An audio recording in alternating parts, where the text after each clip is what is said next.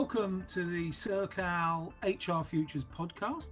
Uh, with me today is Lara Plaxton from uh, Satalia, and we'll talk to uh, Lara in, a, in detail in a moment. Uh, just want to remind you that this podcast series is brought to you in association with Kaplan Performance Academy, helping you meet your organizational needs. Um, Lara, good to meet you again. you too, Kevin. Good to be here. Yeah. So, um, you know, I think you've sort of, I think you've listened to a couple of these podcasts, so you've most probably got a bit of an idea. It's a bit like I always call it sort of desert island discs for HR people, in that it's as a bit about your job, it's a bit about your uh, career. It's also a bit about some of the things that you've learned during your time. So, you know, I think we will uh, dip into some uh, stuff about your career and how you got different jobs and why you've worked in different places. Plus, we'll also talk about what you've learned, what you would do differently. And then in the second half, we'll talk a bit more about um, our great profession and what the future holds and what you would be saying to someone who was asking for your advice. So, why don't you tell us a little bit about Satalia, um, you know, in terms of the size of the organization? Because I think it's much smaller than most of the organizations where we talk to HR uh, uh, leaders.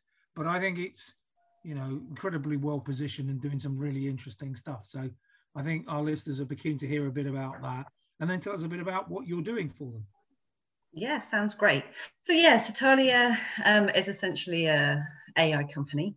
Um, started up quite some time ago, but I guess is still in that sort of startup scale up phase and is often kind of seen in that sort of startup scene as it were. Um, but what we do is we we solve hard problems is is what it, we say on our website.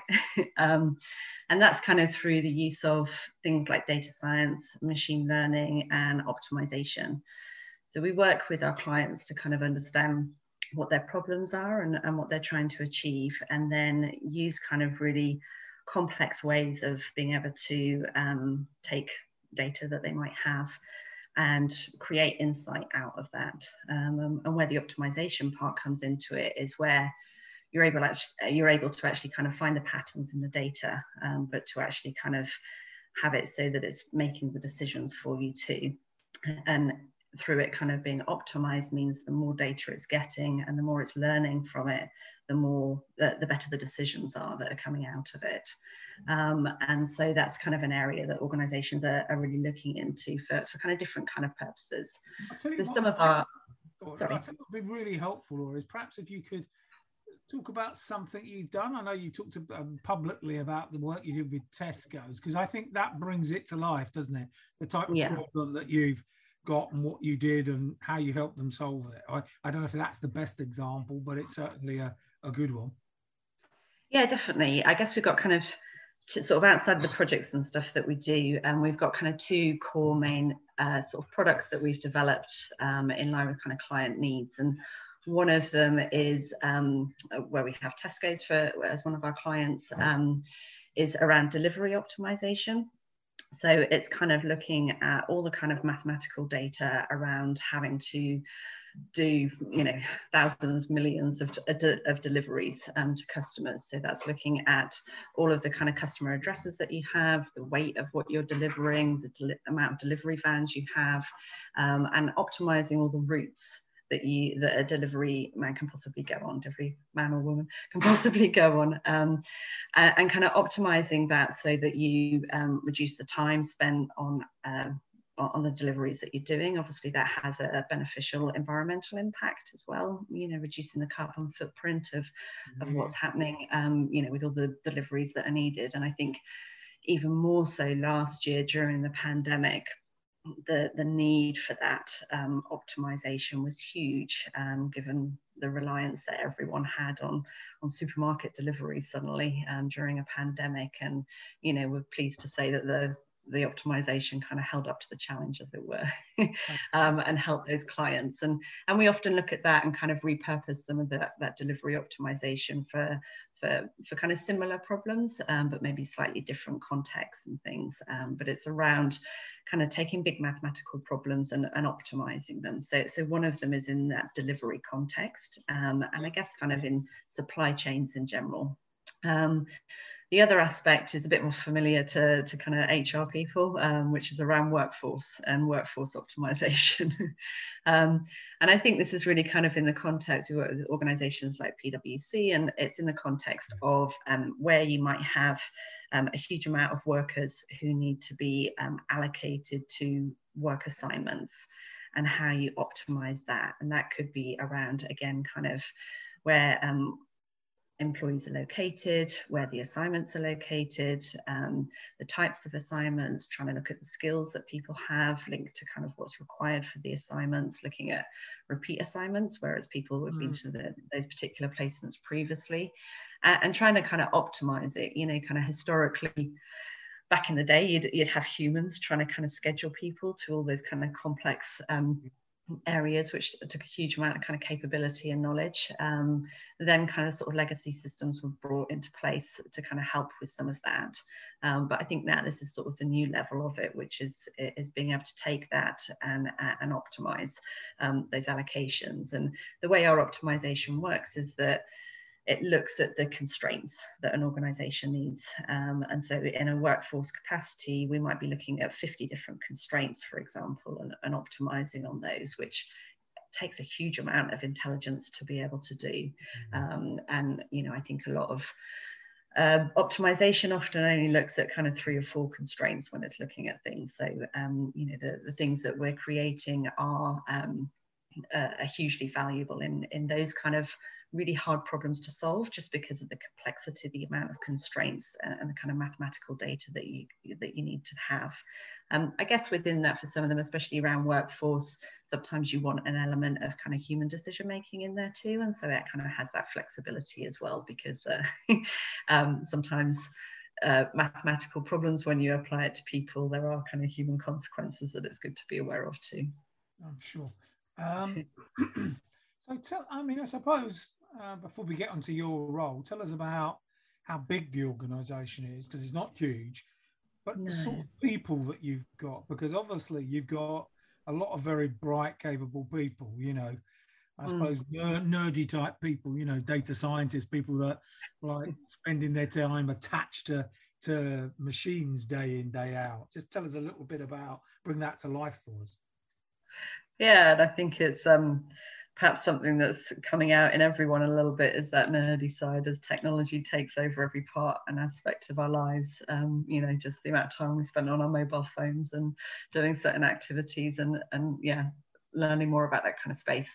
So yeah, we have about currently we've got about 85 people um, at Satalia. And it's about kind of half and half split between um, half the workforce being out in Lithuania um, and then the other half being predominantly in the UK, but we've also got some employees in um, Austria and Greece as well. Um, we were originally uh, back in 2019, we were probably at about kind of 40, 45 people, and then we acquired the company out in Lithuania that used to that we used to collaborate with on all our projects anyway to help support us with our software develop, development.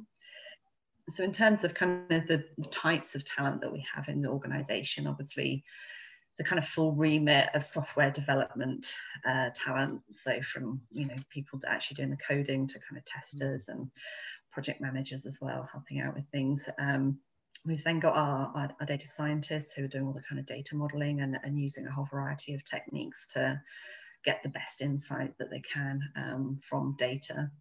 And then um, our optimizers who, as I say, tend to, tend to be kind of people with uh, sort of um, PhDs in statistics and, and maths and stuff. So um, they're they're kind of understanding, you know, what algorithms we need to be using and how we can adapt those and um, use them for this kind of optimization piece of work. And then outside of that, it's the usual kind of support functions that you would have around an organization, so your sales, marketing, finance, HR. Um, as with anything in Satalia, though, it's slightly redesigned and given different names to, to kind of, yeah, make it a bit more interesting. so, so, uh, obviously, I've met Daniel a couple of times and he's a, he's a, he's a great guy. And he has a sort of philosophy about the organization. Because I'm going to talk about your career and where you started in HR and, yeah. and, and why Satalia. And I, I think I might know some of the ideas about why Satalia, but you might want to just talk about his philosophy about how he's trying to run the organization, how he's trying to create an organization which is, I don't know, I was going to say sort of more democratic, certainly mm. open. I don't know. I mean, you you're most probably better placed to to talk about it than I, but it's different. Is the point?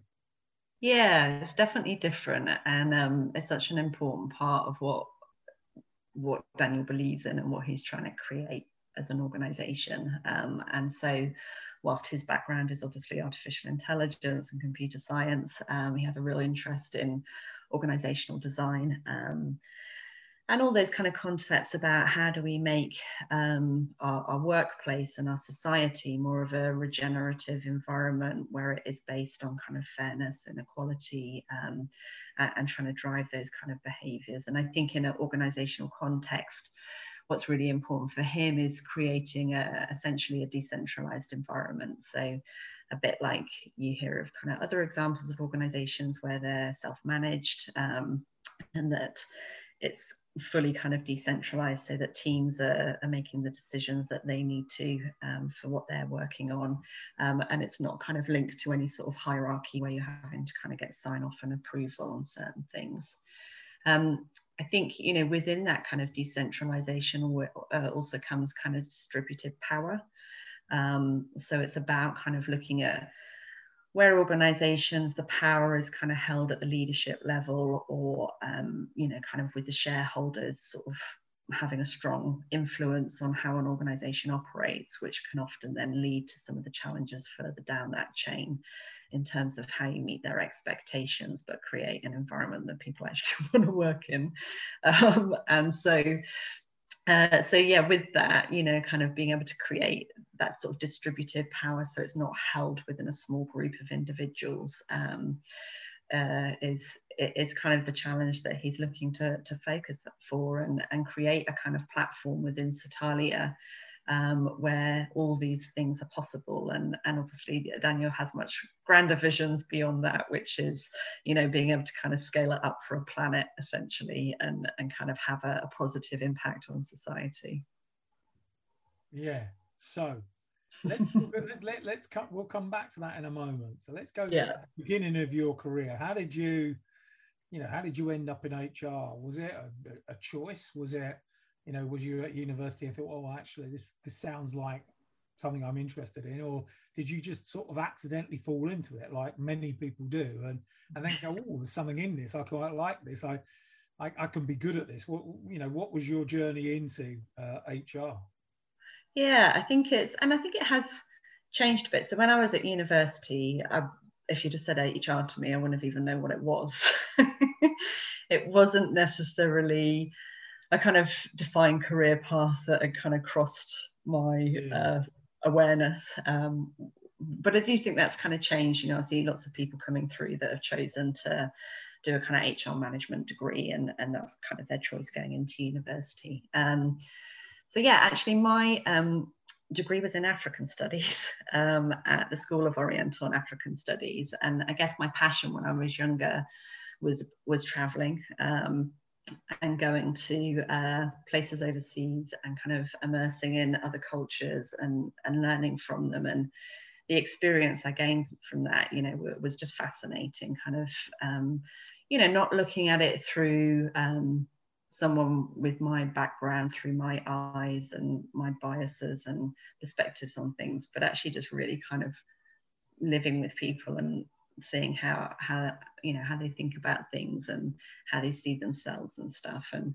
it was really eye-opening for me and, and and that's why SOAS was great as a university because they really focus on that you're really looking at the um, the perspectives from those people as opposed to kind of looking at things with a Western perspective and making assumptions. Um, and so I kind of really enjoyed that. And at university as well was really kind of passionate about um, anthropology, so took some modules on that. So um, just really under, uh, really interested in kind of being immersed in cultures and understanding cultures, but from their perspective, even though you kind of have an outside in perspective too. So kind of like the whole concept of ethnography and uh, and kind of you know studying people, I suppose, and, and the cultures. Um, and so yeah, you know, kind of spent a few years um, doing bits and pieces, um, working for charities and um, things like that. Did, carried on kind of doing more traveling, um, and sort of did lots of different experiences. Um, and I guess the one that was probably kind of closest to HR, but it still wasn't HR. So although I knew what HR was at that point, it sort of gave me again another experience that sort of led to kind of being in HR, which was working for a, a care agency for um, for for elderly people, and it was out in a rural area. Um, and I, funny enough, I was scheduling the care work to assignments, a bit like Satalia does these days but uh, on a smaller basis. But what was interesting was um, the organisation. Uh, they'd kind of won the won the tender, um, but in doing that, it was a, a, very kind of low cost. And what had happened was a lot of the workers were disgruntled. They weren't able to kind of take the holidays when they wanted to. They were having to work seven days a week often to kind of cover all the assignments. Um, it's a tough job anyway because often you're not getting paid. Mm-hmm um, certainly in those days, like petrol money and, and kind of the time between assignments that it takes you to travel around, and you're on a, a low salary anyway. Um, and so I got into the role and was looking to kind of start scheduling everyone in for the first week, and, and everyone just turned around to me, and because they'd obviously had such a hard time for a long time, they just said, well, "We're not going to work this weekend." And I was like, well, "What do you mean? I've got all these people that need looking after."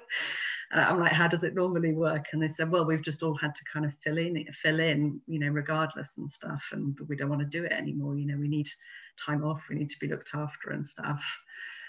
So that was my kind of first week into it. And because I'd worked as a care worker before, um, I, I, kind of thought, well, you know, I'm not going to kind of try and use tricks and stuff that have been used before to get them to help out. So I, I just went out and did it myself um, and, and covered off the assignments that were needed for the weekend.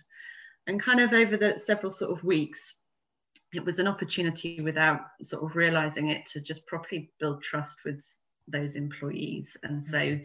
rather than it being a kind of office to sort of a, a field service, as it were, and there being a real disconnect, you know, we sort of became one team that would just then start to look to kind of help each other out. And the other part of it was I really got to understand service users as well and really understand their needs and, um, you know, kind of what they required from our service that we were delivering. And, you know, it was in a kind of um, needs must situation, but it was such a huge learning lesson for me in terms of how you interact and build relationships with people and understand people's problems. Um, and if you try and force things on people or impose things on people that have a negative impact to them, it has huge consequences and huge consequences for businesses and organizations. And so I kind of, um, yeah, I did that for a while and, and eventually kind of stepped out because it was quite wearing. um, but, a, but a hugely uh, great experience. And then I had my daughter at 28 and realized I, I should probably actually kind of build a career as opposed to just picking up these jobs that seemed right at that time and picking up different experiences. And so, so I guess you could say I kind of fell into it, but it was through looking at all my different things that I'd enjoyed in my life experiences through education and work. Mm-hmm. Um, and kind of thought about either doing HR or being a social worker and um, thought about two of them, but I quite like the business context of, of things. So, um, so yeah, started things off in HR. and did you go and study, or did you just get a job and take it from there? What was your, what did you, what did you do, or a bit of both? Yeah, a bit both. So I um I, I started off and it was a, a kind of recruitment role, but in house, um, and it was for kind of um international students coming over for summer schools. So there was a sort of intense recruitment phase and then supporting them through the summer schools. But at the same time, I started my um, CIPD level three. Um, so I think it was personal and practice at that point. Um, so I started doing the uh, the learning at the same time. Um, which was really helpful to kind of to to do that. Obviously, trying to bring up a small child as well at the same time, it was a bit of a, a mm. juggling act. but um, but it was a good kind of you know in, in, a way starting at the bottom and kind of studying and working at the same time in terms of my HR career. I have found it really beneficial in the you know the the more senior i've been able to get in my positions i really understand the basic levels of the administrative processes that that go on the challenges that you have kind of doing that type of role um, and I think sometimes that's really helpful when I sometimes see people that have jumped into HR at a more senior level, having come from another area, and they don't have any of that background of kind of sort of going up through the ranks, as it were, and sort of learning as you go. So so yeah, it was it was hugely beneficial. Um, and then I guess my next kind of big role after that was uh, working for a building management company that were going through a big transition. Yeah, so let, let me ask you my next question. I'm going to come back. Yeah, sure. So if you think about it, you've worked uh, in, in, a range of different sort of organisations within HR in terms of size. I, there's most probably a few things, but you had building services, Hayden. You had utility, yeah. utilities, EDF. Then you had FDM, which I don't know quite how you describe that, but mm. graduate organisation placement organisation. Yeah. Yeah. Um, and, and, then onto Satalia. So why don't you just sort of take us through the difference uh, of HR in each organisation? So see, I'm always interested in you know, HR is a set of tools, a set of processes, a set of ways of thinking, whatever you, however you want to describe it mm. but hmm. it's always deployed differently. It's always context specific, isn't it? You know, so yeah. again, I'm always trying to say to people, I don't think HR is a set of standard processes that you deploy in every organization in the same way. I think it is always about you know creating something that works in the right environment to get the right output for the individuals the teams and the organization so just tell us a bit about the differences of in your experience of those organisations that you've worked in? Yeah, so uh, you know, fully agree with that in terms of it being context specific, and I think that's sometimes where you get the challenges is when you try and kind of squash the wrong shape into the organization and it and it just doesn't work. I think fundamentally when you're looking at it, you're dealing with employees in the organization and, and employees needs aren't necessarily different in the different organizations in, in the fact that they want to be respected, they want to be listened to, they want to feel motivated when they come to work and they want to feel valued by the organization. And I think that that could, you know, that's the same across all organizations. But how you um, enable that to happen can look very different because it's entirely dependent on the business environment, the constraints, the risks, um, you know, the priorities of the challenges that they're dealing with, the stage they're at in the organization. And I think that's why, whilst you can have this sort of HR toolkit, as it were, of kind of things that you know should work or could work.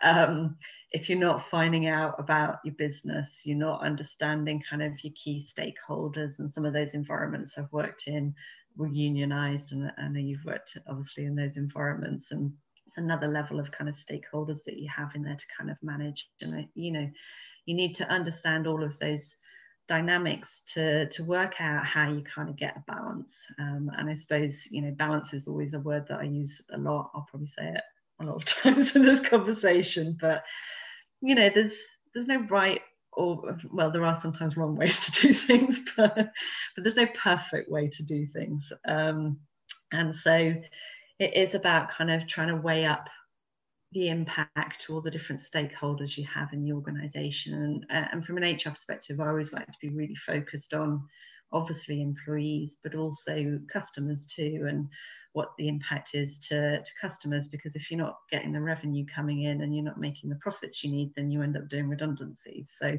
you know it is they're all very integrated the stakeholders in terms of the impact if you get that balance slightly wrong. Um, and certainly you know it's nice to see employees and customers becoming more central as opposed to probably you know certainly well not that long ago but uh you know, a couple of decades ago, it was always kind of shareholders and, and leadership and what are their needs kind of being focused on most. And I think there does seem to be a big transition now in understanding how important employees and customers are. And I do wonder whether that in part has come about through the internet and the level of transparency there is now on organizations that there never was in the past. So you've got Glassdoor and other places for employees to write up reviews around the organization. You know, for customer, you've got all of a whole range of things where they can leave their feedback and reviews and understanding things. So the level of kind of service that you offer as an organization to employees and customers is, is paramount. And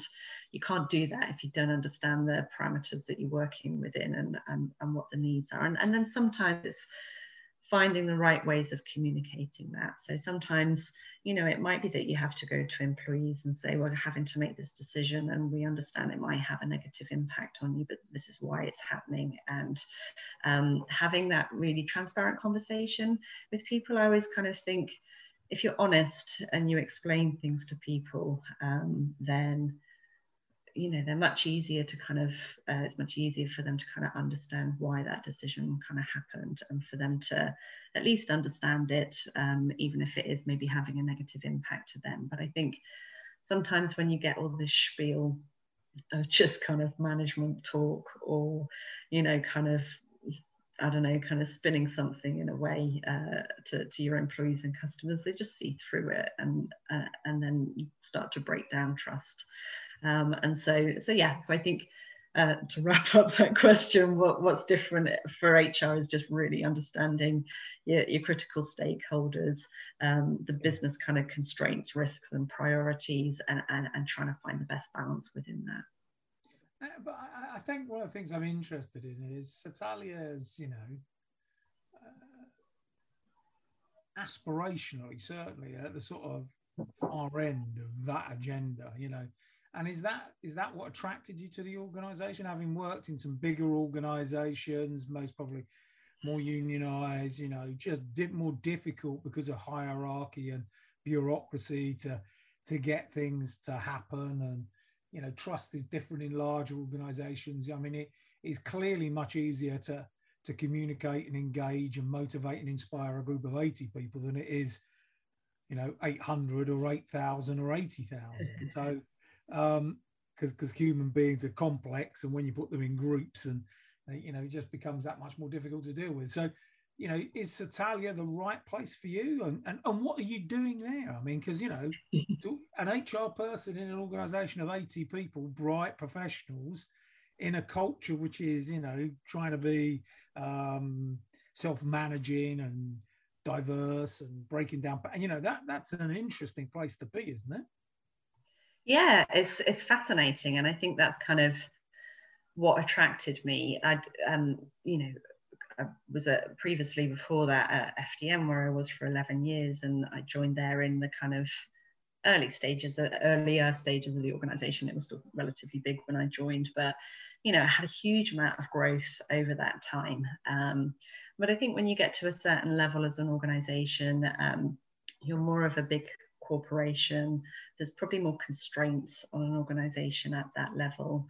Um, and I think there is there is something about smaller organizations in, in, in, the, the energy that kind of gets created in those environments because they don't have as many constraints that you get in a bigger organization. And so, um, you know, FDM was great because the CEO the, was the person that started the organization, so there was still quite an entrepreneurial feel um, for a large company. But but I think I kind of I did definitely sort of miss that um, opportunity to kind of you know in a, a, smaller company get the opportunity to kind of experiment a bit more and kind of try things out test them out you know not be afraid to kind of fail but to learn from that um, and to test out new ways of of, of doing things you know I, I was interested to know in an organization where they're trying to move to that kind of, of environment you know what does that look like? How do you enable that kind of um, environment? Because the other aspect that you have is that you're still a commercial business so you still need to operate as a commercial commercial organization. And so sometimes kind of driving all those messages around kind of having an idealistic view on on what something could be can sometimes conflict with needing to run a commercial business. Um, and, and so the, I think, you know, what attracted me is that I like to be challenged and I like new opportunities and, and to try and find new ways of thinking and working. Um, and so it was interesting to me that a CEO was was trying to drive this and and to go get again immersed in the culture of it and to kind of understand what that actually looks like and where are the challenges for them as an organization and how does that work in practice um, and I think you know as as with anywhere um, but I think especially when you have a, a strong vision that's very forward thinking um, there is you know potentially a, a kind of expectation gap on on what the reality is like for people. Because i think as you've just said you know you, you throw a bunch of humans together you know the human behavior is not going to go out the window and none of us are perfect. So if you have a really idealistic vision um, you know, I remember saying in the interview process, you, you're trying to create a utopia or something? in terms of what that looks like. And I think you have to be, again, quite honest about the reality and it's a journey and it's aspirational, um, but it's something we want to look at what could work and what maybe might not work and stuff, but just set the right expectations with people so that they uh, understand what you're trying to do. Yeah, I, I, yeah, I imagine that must be hugely challenging. You know, if you you know, if you wear your heart on your sleeve and you talk about, you know, the philosophy of how you're trying to run the organization, you know, it must create an expectation. And every time you quite don't deliver against that, you know, people point out and go, well, that, you know, that doesn't feel very dispersed. That feels a bit top down to me. And again, yeah. you know, I'm sure that must be a challenge. All I want to talk about is that the way that you do your work at Satalia. And when we talked before, you talked about sort of human centric approach. And and I can remember saying to you when we talked before, what do you mean by that? And you sort of talked about, well, you know, the whole idea of a user experience and and engaging people in the process and making it more iterative and you know and i think this is really quite important for hr um, thinking about how it does its work. Uh, I, you know and I, I mean in the corporate sector as well because i do think we still have a view which is we sort of know best and we're going to come up with the right performance management system the competency framework and we'll sit in a room and and then we'll tell the businesses this is what yeah. they need to do and, and then we'll manage them in doing it and train them and if they don't do it they've been you know they're quite naughty and we'll you know all of that stuff you know what i'm talking about yeah. so perhaps you just want to elaborate and bring it to life for, for, for people because i don't think it's a concept that's talked about very much in hr I mean, agile is just about sort of yeah. got some traction, but uh, you know, when I talk to people about HR, you know, agile in HR, it it dissipates quite quickly. I'm not sure how you know um, how wedded to it as a methodology of working we are. But just tell us about your views and how you do the work that you do at Satalia.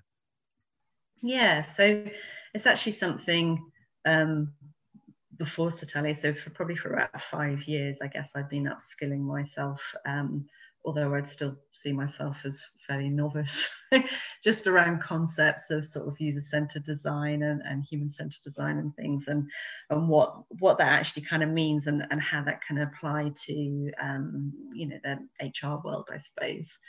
Um, so at its core, it's about kind of um, putting human needs at the center of your design. So before you start designing anything, um, it's kind of using techniques like design thinking, which you know I'm sure people have had a kind of experience of. Um, but using things like design thinking to kind of actually identify what is the problem that you're trying to solve. Um, and that's not what HR thinks is the problem or what some manager over in that department has told you is the problem, but actually kind of getting to the people that are fundamentally core to who you're designing for um, to understand what problems they are experiencing. So understanding it from their perspective.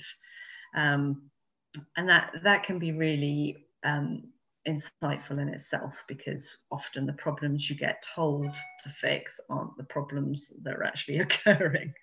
Um, so a lot of it, yeah a lot of it is about going out and doing research and asking questions and doing surveys and possibly focus groups and stuff and really trying to identify what the problems are. Um, and then refining it down to kind of really focus on maybe what the most critical problem is and um, you know rather than having a, whole range of problems to work on at, at one time but really refine each problem.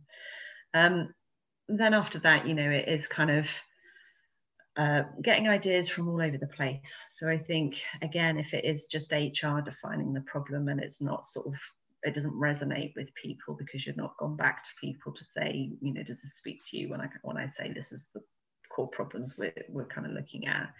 Um, if you get them involved in coming up with kind of ideas however kind of blue sky they might be, down to kind of just small little tweaks that might kind of help, um, then you get people really engaged in the process um, and you get, you know, ideas that you might not have thought of yourself. Um, I think in HR we can tend to go to, again, the, the toolkit that we've been given um, or, you know, kind of look at what another organization might, might be doing rather than kind of co-creating it with the people that are actually experiencing the problem. Um, and then it is about kind of just creating sort of uh, a simple version of it to, to see if it kind of meets that problem, what you've created, um, and, and, testing it out with people and getting feedback. Um, and, and, as you said, kind of that iterative design process. So it's not necessarily about um, spending 12 months designing some training program to then deliver, only to realize that either you focused on the wrong problem or the problem's been solved by some other way. um, and so it's about kind of quick and fast sort of design and, and get that feedback and, and just keep iterating on it to improve it. And it should adapt over time and continually kind of adapt so that you are always going back and focusing on, on the problems. Um, you know, to give an example, I remember looking at uh, a situation around well-being and well-being initiatives um, that that we could do, and um, you know, kind of ask the question to employees around what kind of initiatives they might want, and it was all the, usual stuff like kind of fresh fruit and um, you know gym membership and all that kind of stuff. And when we actually looked at the problem, and I think a core part for me of user experience is that emotional connection between an employee and the organization. Like that is what employee experience is for me is understanding that emotional connection. So when we looked at the problem to ask how do you feel when your well-being's impacted?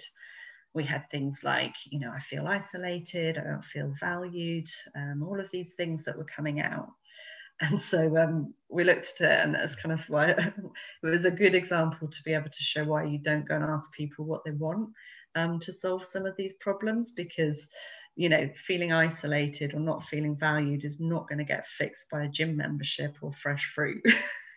Fruit might help yeah um, and I think the other part of it is, you know, if you want to approach employee experience properly and, and use um, UX kind of approaches in order to do that. It is about mapping out journeys, understanding the full interactions that people have in the workplace. So rather than looking at the employee life cycle, um, which is kind of recruitment, selection, onboarding, you know, training, performance management, you know, to you know, through to offboarding.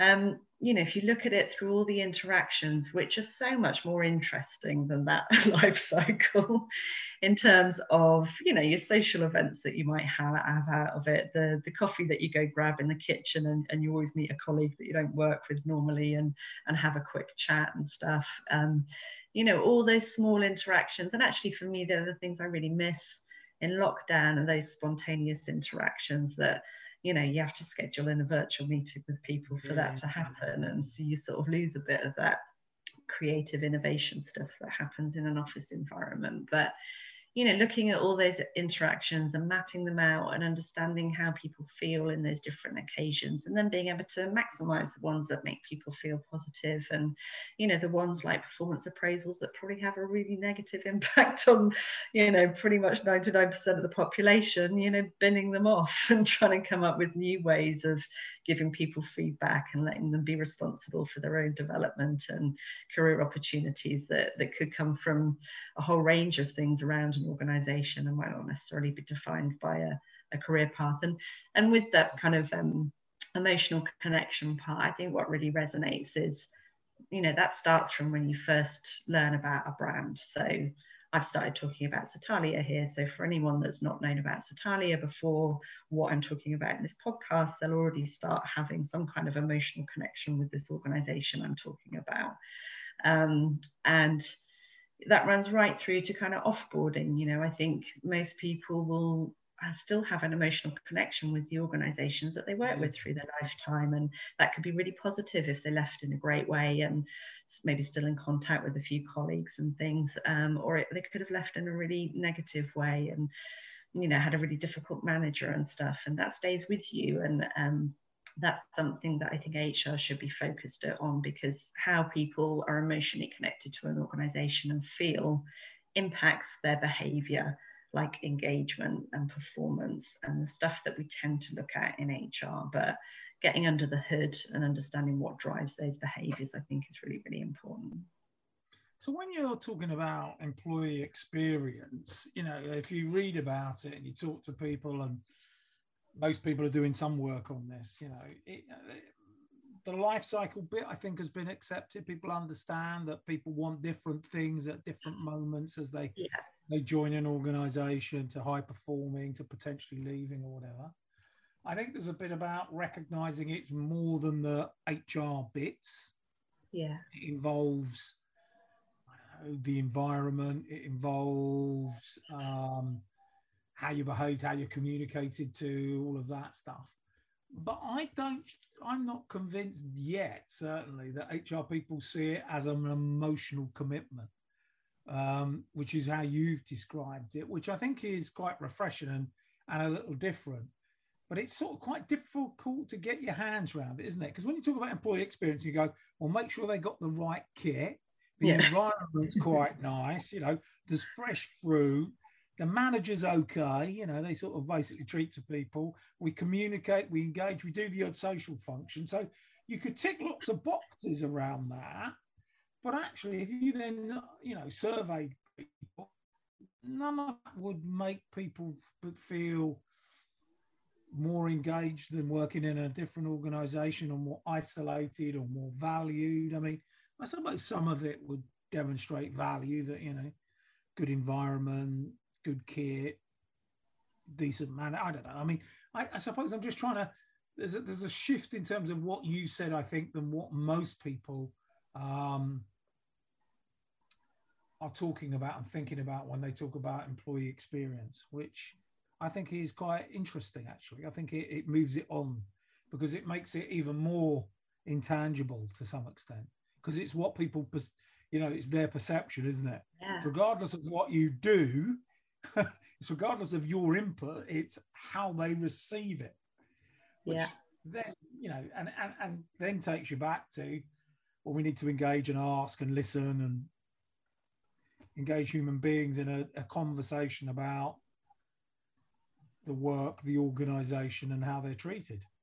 Yeah, no, definitely. And I think it's why it's, you know, uh, probably some of it is back from my uh, kind of traveling and anthropology days of sort of just having a real interest in that area anyway, of trying to kind of understand how someone else perceives something, not Laura, the HR professional, how she perceives it. Um, and and I think that kind of emotional part is the bit that gets missed when I see stuff on employee experience. And so it, you know, it does seem to be something that is kind of another trend that people kind of quickly jump on and they kind of think, okay, right, we I, I stick post-its up and I, I, map out a journey and stuff, and um, okay, I make sure that you know they're having a good experience, but it's not the literal word that is employee experience. It is comes from a, a whole um, you know kind of theoretical uh, background around design, which has been around for centuries as to how you create good design. Um, and I suppose the reason why I, I, guess I was kind of influenced in the way I approach it approached it is that I've been looking at it for like the last kind of five years, and a, a good friend of mine is a professor in um, digital transformation design, and her her core area is is UX. Um, and uh, I'm sure she'd describe it in a different way if she ends up listening to this. But um, you know, I kind of I learned from going to UX professionals and going to resources based on user experience and understanding how that could be beneficial in an HR context. And that was before employee experience really being defined widely across the HR community. And then obviously once it did start getting defined, and then start writing a few blogs about, well, this isn't employee experience that everyone's talking about. Like, go back and see where you're getting this terminology from, because I think even if you look at it in marketing, customer experience was closer to user experience than employee experiences. And we're again using our kind of HR perceptions to form it into something that's recognizable to us rather than going outside of our comfort zone. Yeah. it, comes, it, it, comes back to that, you know, you um, a mindset, isn't it? It's a mindset about how we're taught to do our work. Yeah. Um, which is, uh, I, I, don't know. I, I, struggle to, uh, to describe it, but it is you know process driven perhaps mm. that we have to turn it into something which is codified and yeah. simple so employee experience is a list of 10 things if you get them right you'll sort of be doing okay so i'm going to go and deploy those 10 so it becomes program, programmatic is it you know we we sort of yeah. articulate it and then make it happen in an organization with the hope that it will have some kind of positive impact to, to the people that experience it, which is quite odd, really, isn't it? It's like sort of saying in product design, we're sort of going to create a product that we think people want and then just flog it to them. And then when they go, well, it doesn't do this, it doesn't do that, and I don't like this, I don't like that, I go, oh dear, oh right, you know, we'll go back and we'll go back and design something else without asking you any questions or really trying to get understand your perception. It's it's for a group of people that are meant to be dealing with human beings, I can't understand why we've got into this space, which is we know best, let's design it, let's deploy it. And you know, then we question why loads of it doesn't stick. It's kind, I don't know. It's it's a. Uh, so, so that's nice. that's said, go on. So um, there's a yeah. question in somewhere, Laura. So I suppose I'm going to jump on to my second part of my podcast, which is, what do we need to do and I'll come back to some of the other bits in a minute. What do we need to do to get people to understand HR? Some of this concept about UX, human centered design, agile, whatever you want to call it. They're all, mm. you know, the, because it, it, I just don't think it is really, it's not landing, I don't think. There's a few people yeah. on the periphery, you know. There's a there's a few of us that will go out and talk to one another. But if you go and talk to HR people in all the big, you know, I don't know, every big corporate business in the UK, I'm not sure they're doing it any different than they were five years ago or ten years ago. Mm. Might be having different labels, might be calling it slightly different things. It might be slightly modified, but the design process is the same. Yeah, I think you're right. I think, um, you know, I mean, HR is a tough job. You've got a lot of tough things that you're dealing with a lot of the time, and you can quite often be under resourced. Definitely not about kind of HR bashing in terms of, you know, why aren't they kind of looking at it this way? But I think um, there is something in HR kind of moving outside of their comfort zone sometimes and um, actually kind of going to collaborate on other projects that aren't HR projects. Um, you know, I always kind of say I'd rather be working on business problems than HR problems, um, but coming at the business problems with a kind of human lens and a, and a people perspective on it. Because I think if you've already defined it as an HR problem, then it's kind of part of the issue in itself. Um, but I think it is just giving people the space and the opportunity to go collaborate with others, go work with your tech teams. Um, and if you've got UX designers in house, work with them. Um, I think sometimes it is kind of little pockets of, of groups of people that just kind of get it and can go test stuff out. But I think when you start doing it and you start seeing the results from it, you know, that's when it starts to kind of bring about change in the way people think and the way people approach things. Because that's certainly been for me where I've really understood the value of taking those different kinds of approaches um, because of the insight it gives me. And then when I do actually deploy some new kind of initiative or process, um, you know, people they've been part of the journey. They, they've understood that I've properly tried to identify their problem, and and then when it arrives, they're, they're like, great, this is what we kind of asked for. um, and so, you know, it, that's where you kind of then see the value on it. So I think it for HR, it's just making sure that they have enough space to just be a little bit experimental and to go work with with other teams um, and not just stick to the HR community because that's where that's what's influenced me the most in the past few years. I think we're going to take a quick break. Uh, join us in um, a couple of moments for the second part of the HR Futures podcast brought to you by Sercal and Kaplan Performance Academy. See you in a moment.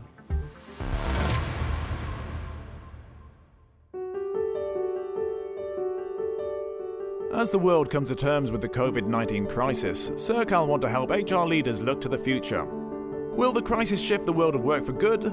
What will this look like, and how should HR leaders help prepare their business? These are the questions that Kevin Green and the resident Sercal experts will consider as part of the Shifting World of Work content series. Visit sercal.co.uk to find out how you can get free access to Sercal's up to the minute news, research, and opinion for you and your team today.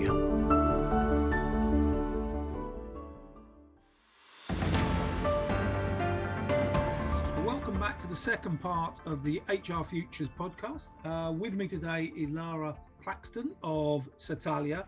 The first part of our conversation I thought was informative, insightful, uh, different, uh, we talked a lot about uh, UX, so user experience. We talked about design thinking, agile, iterative ways of doing HR.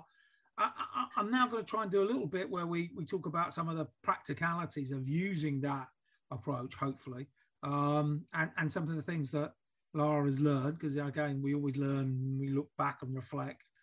And then a bit about HR going forward, and, and then a bit about Lara as a person. So this is the second half of the HR Futures podcast. So Lara, why don't you tell us about something you're really proud of? When you look back, you go, you know, there's a there was a problem I started with, um, and this is what we did, and this is the outcome that was delivered. Because I love those narratives. You can't beat them, can you? Problem, intervention, outcome, result. Fantastic. Yeah. So I think um, there are often lots of moments kind of throughout your career, I think. Certainly for me, it's not kind of necessarily one huge big thing um, that I see. And sometimes it is elements where where you went out of your kind of comfort zone to um, to try and solve a problem and that might have led you to working with different people or, or picking up kind of new skills along the way um, and certainly you know uh, if I think about it, what what's kind of my proudest achievement and stuff is probably more around the actual relationships I've built kind of over the years and what I've kind of learned through those relationships and how that's developed me as an individual because I think there's always learning opportunities in all those kind of relationships that you have throughout your career. Um, but I think certainly in terms of um, joining Satalia kind of recently, um, you know, and having been in kind of one company for such a long time before that, coming into a new organization and, and kind of learning, you know, how they operate and how they work and stuff. One of the things I was um, initially tasked with was looking at um, career development and how that might work in the organizational design that we have. Um, I still haven't solved that problem yet, but we're working on it.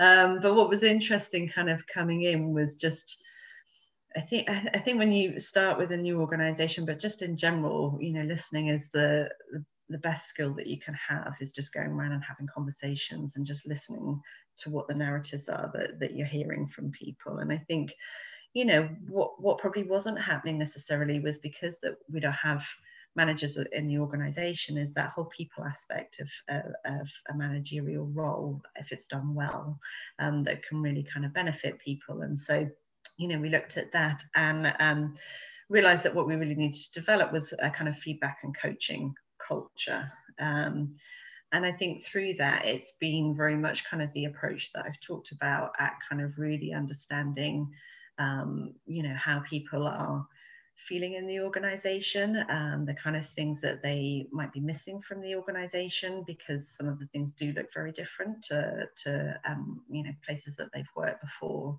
And how do you kind of recreate um, those aspects, but, but with a slightly different approach to how you might do that? Um, and so actually, you know, initially last year we we had a lot of kind of open sessions for anyone in the company to come to and i basically did like one huge focus group with the whole company um, to really identify where the challenges were for them and um, what that might look like and it really kind of opened up the conversation as well um, because i think there have been aspects of yeah, of conversation. I suppose I was thinking about what you were saying. You know, as always, you stimulate my thoughts career development in an organization which is very flat interesting in itself, isn't it? Because yeah. you may not you're not going to develop in a hierarchical way. You're going to develop in terms of skills and capability and value and you know so it, it changes the language doesn't it? And changes the meaning. Yeah um an awful lot because we've been so sort of conditioned into these defined career paths and ladders that you know you climb, climb the ladder and till you get to kind of the place where where you want to be at and stuff. Um, and that's very much a part of people's sort of expectations of what they think they need at work. Um, but I suppose kind of within that, it's about understanding, you know, what are your kind of core motivations as individuals when you come to work? Is is that ladder what motivates you? And I think actually for a lot of people, if they ask themselves, it probably isn't. It's probably about working with great people, um, having learning opportunities so they continue to kind of upskill and grow. Uh, it's about being able to contribute your ideas.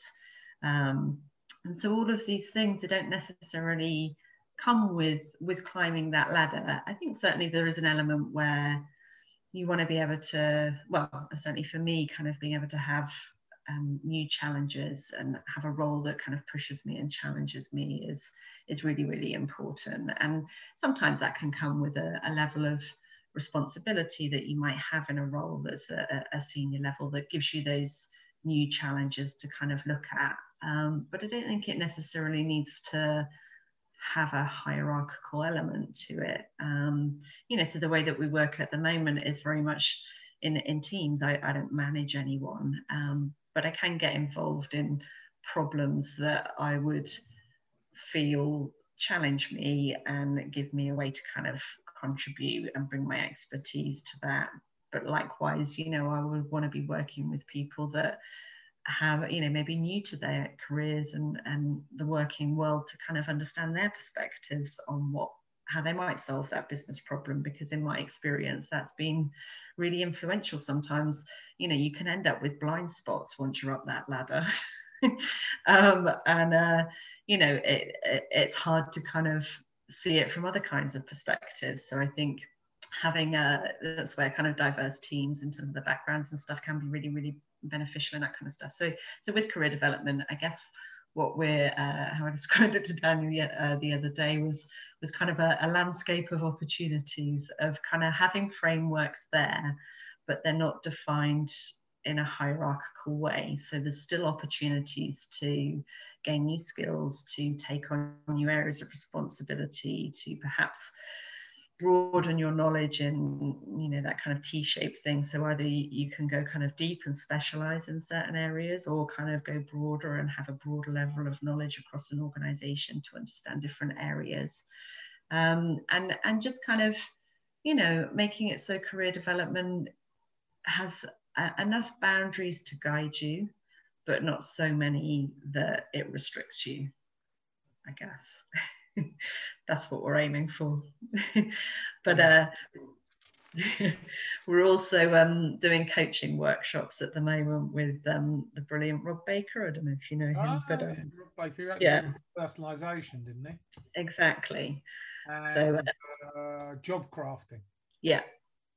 Which is a, a, a, you know has been really useful in having those conversations around career development because job crafting if if you have less boundaries you know more chance of job crafting. So that's been really useful. But but looking at developing coaches so although we don't have managers we do have people that are responsible for strategy for example in certain areas. And we have people that are responsible for kind of execution or delivery on certain aspects um, and they're not managers in the traditional sense of they're going to tell you what to do and all the rest of it, but they're accountable for those kind of aspects. But what we didn't have was um, people that are responsible or, or kind of, I guess, influence uh, that ability to bring out those people conversations. So I think fundamentally in an organization like Satalia, every individual is responsible and accountable for those people aspects, but they do need coaching to help bring out what that looks like for them um, and to give them the confidence to kind of approach the challenges that they might be experiencing um, and to just help, I suppose, kind of guide that conversation and, and have someone that might not be in their direct periphery of who they work with, but just someone they can build a relationship with and, uh, and get knowledge from. So, so yeah, that's the kind of direction we're going in. Um, but I think what's been what's been nice as a as a kind of achievement and i suppose i'm thinking kind of more in in recent terms is just the kind of positive impact you see that you can have on an organization through having um, more of a, a human-centered design approach and understanding the emotions and the behaviors behind it because i think that's um, the part that supports what Daniel's doing because that comes from a slightly more theoretical kind of place in, in terms of how it's been designed and, and, thought about in terms of theoretically what does great look like. Uh, and now this is about kind of well how do we enable that to come alive um, through the people that are within that environment? Um, but yeah, but I think, but if you just ask me off the cuff, kind of what's my proudest achievement, it would be the relationships I've built because they're the things I remember most. Let's go the other side of that. Tell us about something when you look back on your career and you go, "Oh, I wouldn't do that that way now." I, I, do I do it slightly. It didn't quite work out, and and now with experience and knowledge and whatever, I would do it a different way. You know, it's got to be something obviously you're, you're happy to talk about, but yeah. I think, um, I mean, in some ways, you know, that's what hindsight is for, isn't it? Because you learn something out of that experience. And in some ways, if you take them away, you maybe you never learn the lesson. so I'm all for kind of tripping over and making mistakes and stuff, as long as you, you can use it as a learning opportunity. And um, and actually, that's where at FDM, where I was, uh, and I guess kind of where I really grew up career wise um, was a great environment for that because it was quite entrepreneurial and people would say oh, why don't you just go out and try it? And if it didn't work out you know it wouldn't be the end of the world. You'd face it together to figure out how you fix the problem and stuff. Um, but i suppose kind of the aspects and the things that have been really um, influential on me is probably kind of how to navigate around a kind of organization and things that I probably wished I'd listened a bit better or learned a bit faster or um, figured it out in a slightly better way. And I, and I was lucky because I had a, a couple of people at FDM that were brilliant mentors and stuff and in, in director roles. So they were really able to kind of influence me, but also kind of, you know, be able to tell me as well when they thought I could have approached something in a different way or approached it better. And I suppose, again, kind of with my HR background, a lot of you know, like my proudest moments and my things that I learned from are probably all relationship based because I think technical knowledge and tasks and decisions that you might get wrong, you know, you learn from them, and certainly for some of them, you know, right, I'll never do that again. but um, sometimes it's kind of hard to know that until you've actually gone through the experience of it. But I think from the relationship bit on the hindsight hindsight part i think mm. probably in my earlier stages um, i probably was a bit more um, frustrated about kind of thinking that i needed to do things a certain way that i'd been kind of taught this is how it needed to look in hr and sometimes it wasn't getting the results that you know i'd sort of read it should get for me um, and you know i think um, that was kind of really what I learned, and kind of you know through uh, FDM was that kind of how to influence people um, and how to kind of really understand it from a business perspective um, to get the right output of how HR should be delivering value. Um, and you know, I think my approach to influencing before was kind of, well, you know, this is what I've been like taught how to do it, and, and you're telling me no, and I don't understand it.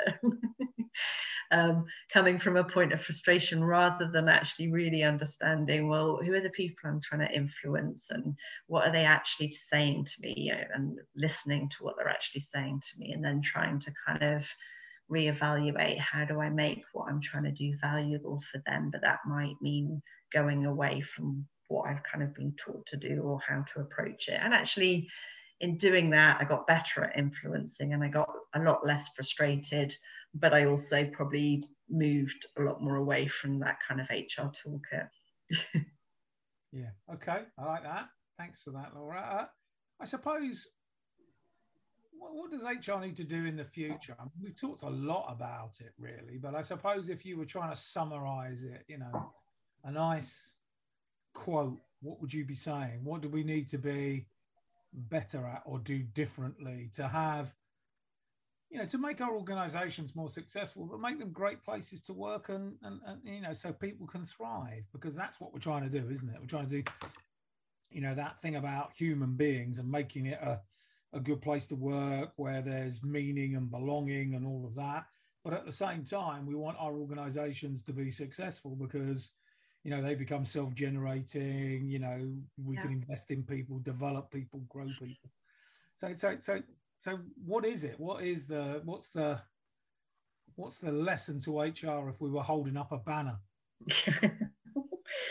um, yeah, I mean, it's a, it's a, a great one, isn't it? And I think you know I'll probably give you a different answer on different days, probably depending on what I'm thinking. But um, but yeah, I kind of think that um, HR obviously a lot of the conversation in recent years has, ba- has been about wanting a seat at the table to drive change from the top, um, and through not having been able to perhaps influence the leaders from from other directions. And I guess my advice to HR would be to sort of stop worrying about having a seat at the table, but make sure you're kind of in the room where it happens um, and actually be involved in the organization and be involved when decisions are being made and not just kind of HR decisions, but you know, going and setting up a project team with, with other people that are working on things, you know, not being siloed in however you've structured your HR function, but actually kind of using the different expertise that you have to, to go work on a project with others outside of HR um, and focus on solving a business problem, which should always come from a human centered aspect in terms of employees and customers and understanding what the impact is around that problem. But being there because of um, your contribution to that conversation that may well have a, an HR or a, a kind of human lens on it. Um, but actually get, getting in there and having a conversation about a sales issue that might be going on or a marketing issue or whatever it might be um, not defining yourself by that kind of those HR conversations and, and just, you know, if you're in the room where it happens, then you know what's going on in the organization. And actually, it can be far more influential than having a seat at the table where often you stop having visibility on what's going on. No, very good. Okay, thank you for that.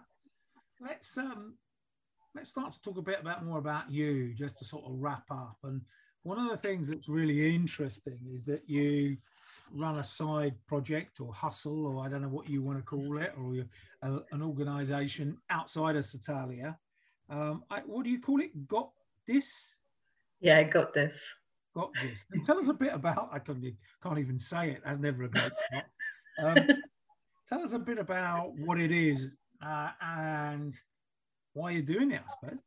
Yeah good questions. so yeah, I would I would probably call it a, a side hustle for now or a side side experiment.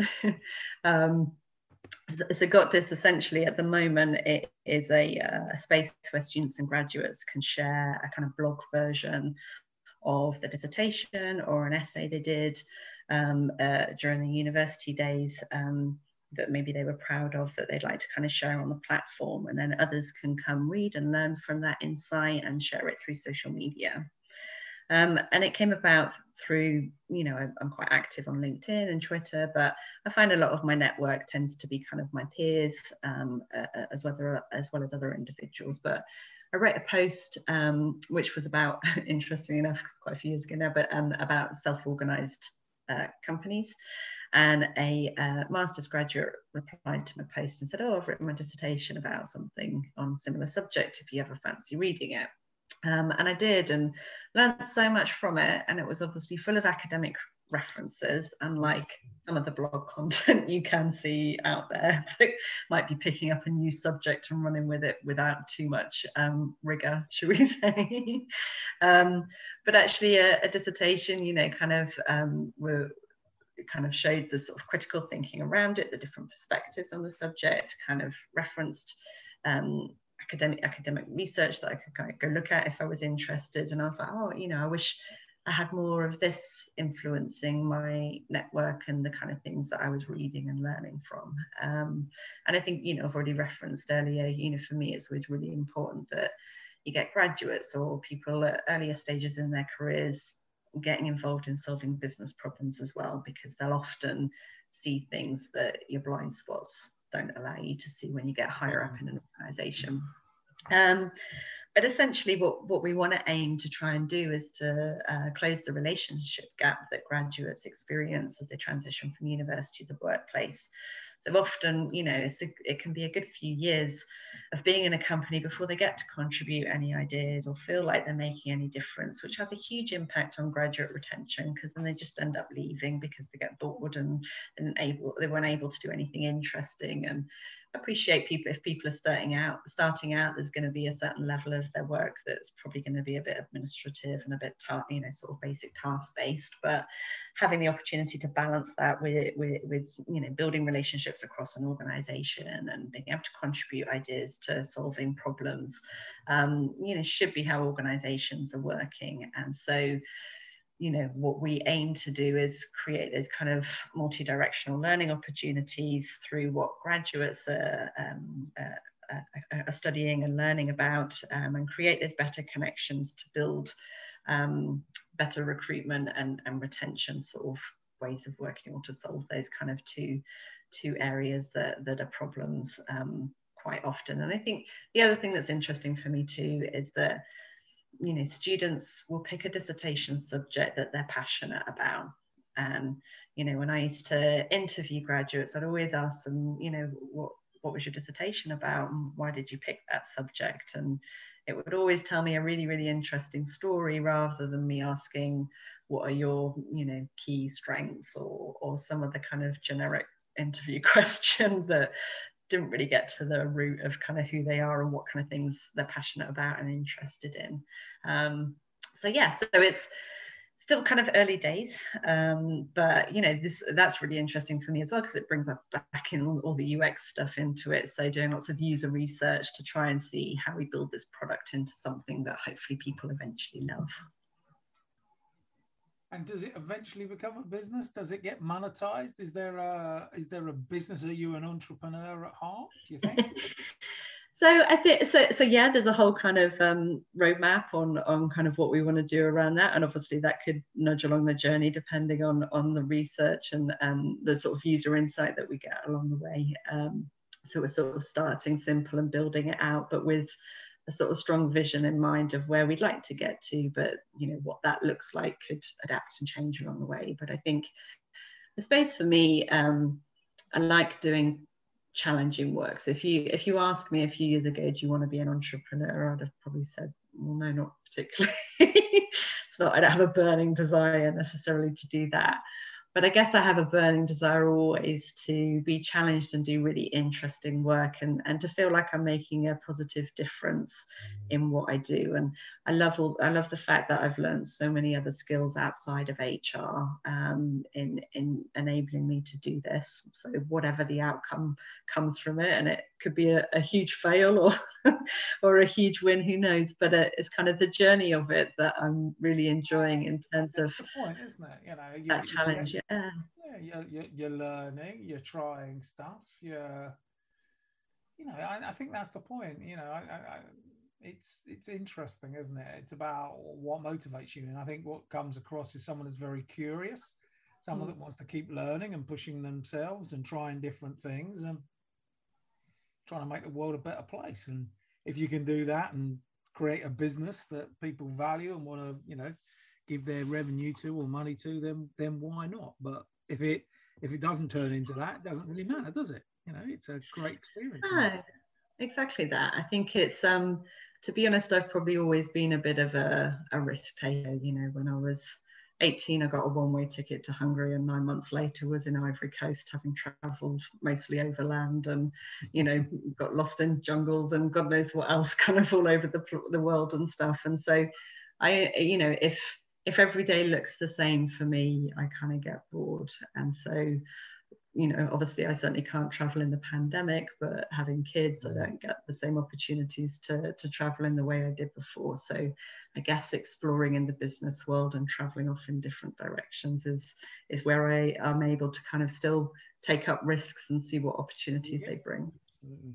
So, final question, and this is always the final question. Just tell us a bit about the whole person. So, we've learned a lot about what your passions are and what you're interested in and what you've been doing in your your work life. But tell us what you do outside of work. Clearly, you've got children, so you've mentioned them a couple of times. But I don't know. You've talked about travel, uh, music, books, literature, uh, sport, theatre. I don't know. You know, I mean, the, the, the world is our oyster. There's so much to experience. I'm I'm always interested in just asking people that I'm I'm talking primarily about a business conversation. That I'm just going. Well, just tell me about you. Just tell me about what else is interesting for you. You know, what else you focus on in your life. Yeah. So um so yeah, I do have two kids. I've got a 16 year old daughter and a, a nine year old boy. Um, and so I think I got a lot of the stuff that that that we do is is about kind of being able to have experiences. Um, it's what I love in life is is being able to kind of go out there and and take up new experiences. So travel is is still a big thing for us as a, a family. We before lockdown, the last place we went to is we went out to Colombia. Um, yeah, and uh, got to travel around. Went out with a friend of mine who is Colombian, so we went to her village Medellin, and then kind of traveled up to the north of Colombia to Cartagena, and went to some of the nearby jungles as well. So it was an amazing experience, and um, I think it's great for children to get those kind of experiences at that kind of age and understand that not all environments that we live in look the same and stuff, and for them to kind of learn from that. Um, my kids are actually half Gambian, so we often go out to, to Gambian, and um, their, their dad's village is, is mud hut, huts in the middle of nowhere and stuff with no electricity. So, so yeah, kind of enabling them to grow up with these kind of learning experience, I think, is kind of invaluable. Well, let, us bring our podcast to an end. It's been uh, it's been a pleasure. Uh, it's been, as I said earlier on, I think it's been incredibly informative. I think it's been a good conversation. I'm sure many of our listeners will really enjoy it. I hope people will reach out to you because uh, they're going quite often that happens. Thank you for spending the time with us. We really do appreciate it and have the, a great rest of your day. Thank you so much, Kevin. Really appreciate the opportunity.